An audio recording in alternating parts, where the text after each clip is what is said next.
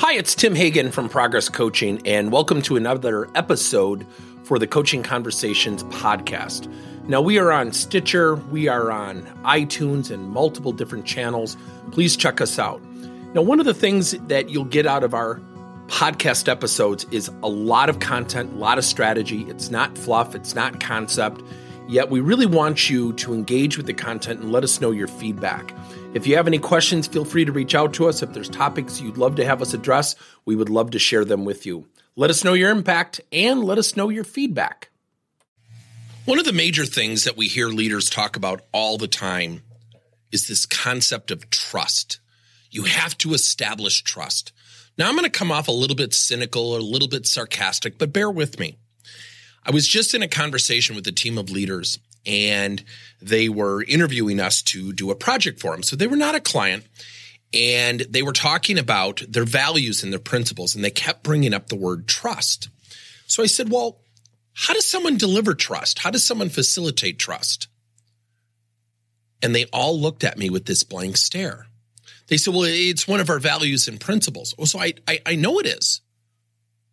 But how do you go about doing that? How does a leader get encouraged at your organization to facilitate that? They continued to look at me with blank stares.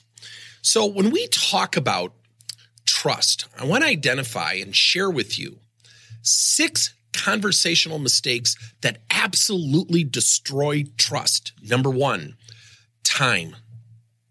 Not taking the time to have a conversation. Now, it seems dumb, right? Seems fundamental. Do you know how often in our business we hear people say, I don't have time to coach? I don't have time.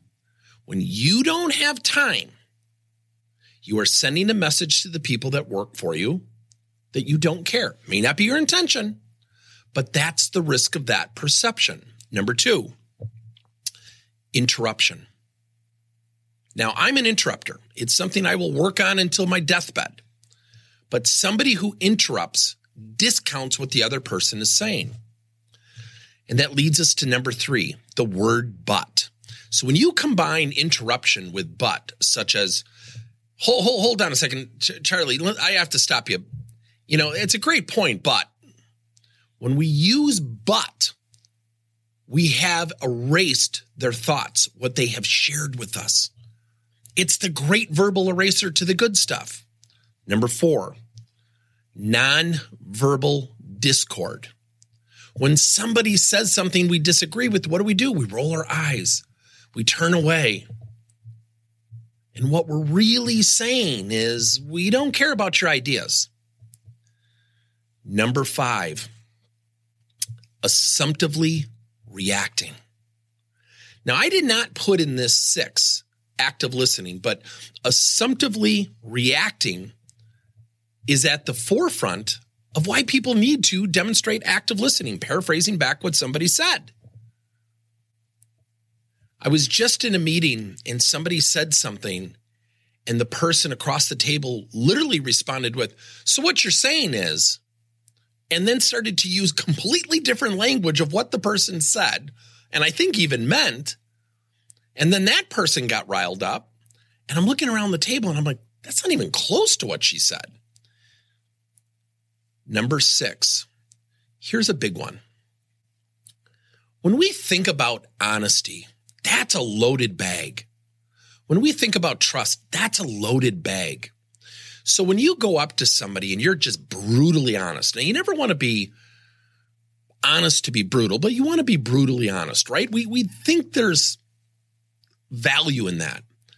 Now, let's say your wife is coming down the stairs and she's wearing a dress and it's wrinkled and it doesn't look good. And she says, How do I look? Are you honestly going to say, Honey, you look like crap. Go change? It's not going to happen, right? So, honesty is tough. So, when I think about trust in conversations, I think about a concept called truth expectations. So, there's two things that I do and I encourage people to do. I do it with employees, I share it with clients.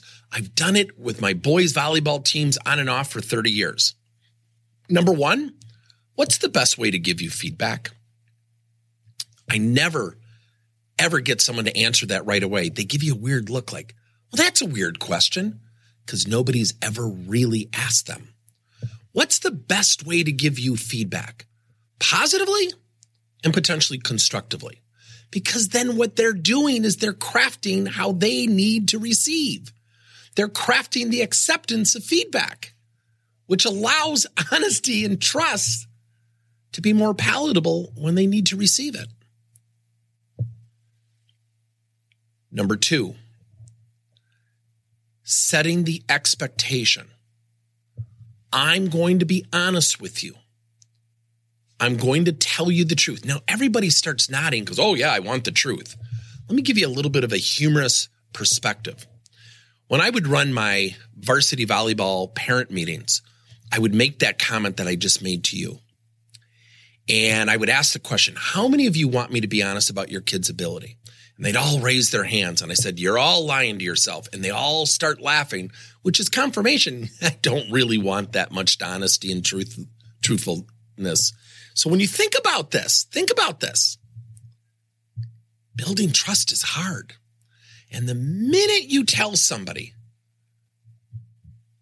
that is completely out of context of being honest, you have probably lost that person forever. Whether fair or unfair, let me give you an example. I saw a manager who really struggled with conflict. And this is a pretty common thing, but this is just a representation of what I'm talking about. And the employee came in and said, You know, how am I doing with my job? Am I doing okay? And it was, you know, the person was asking all close ended questions. And the manager goes, Yep, yep, yep, you're doing great. Yep. And the manager in his mind had to go on to another meeting. About 45 to 60 days later, there were, you know, biannual reviews. And that manager gave the employees really low marks.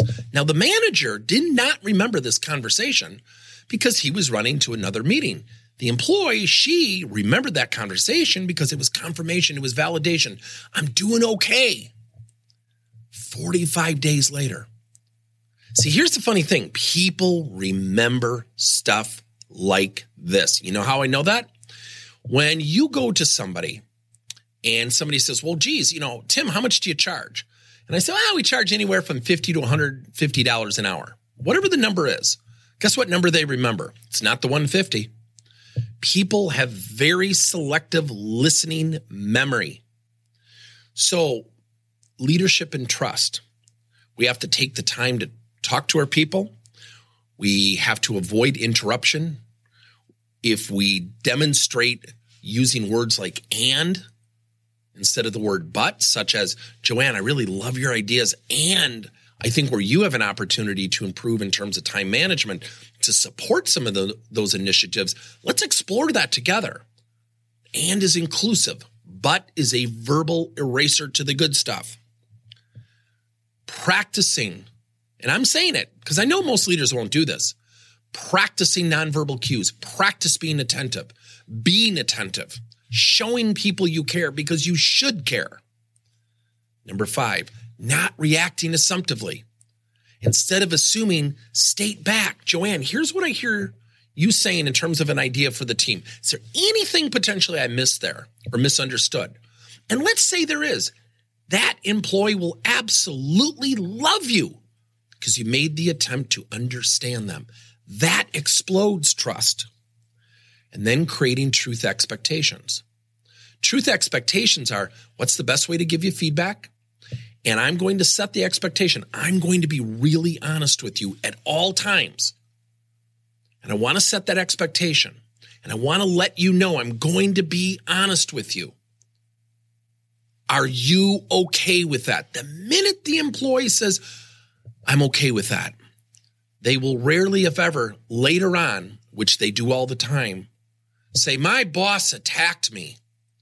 You know, it came out of nowhere. Now, once we set the expectations of truthfulness, of honesty, I'm going to be honest about how I see your ability.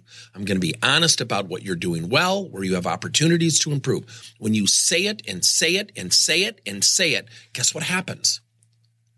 They become more accepting of it. Yet, if you don't set that expectation and you say, you know, Joanne, I got to tell you, you know, that's not really a, a job well done. People listen emotionally. she will take it out of context and say, I can't believe he said that. It's like he attacked me. It's like he doesn't care. Once you set expectation of truthfulness, you've established trust. So the six again are time, interruptions, the word but, nonverbal, assumptively reacting, and setting truth expectations will build trust with you and your team. Thank you for listening to another episode of Coaching Conversations by Tim Hagen and Progress Coaching. Now, our company is always coming out with new and innovative solutions to help leaders coach their employees. And recently, we just created a new service called Coach to You, where leaders can pick and choose topics and assign seven to 21 day programs for employees to learn and, more importantly, apply actions and then reflect and share what they're going to do going forward as a result of the learning. It's called Coach to You. We're literally bringing coaching to your employees. If you're intrigued, we'll have a link in each one of our episodes where you can get more information. And again, thank you so much for listening to another episode.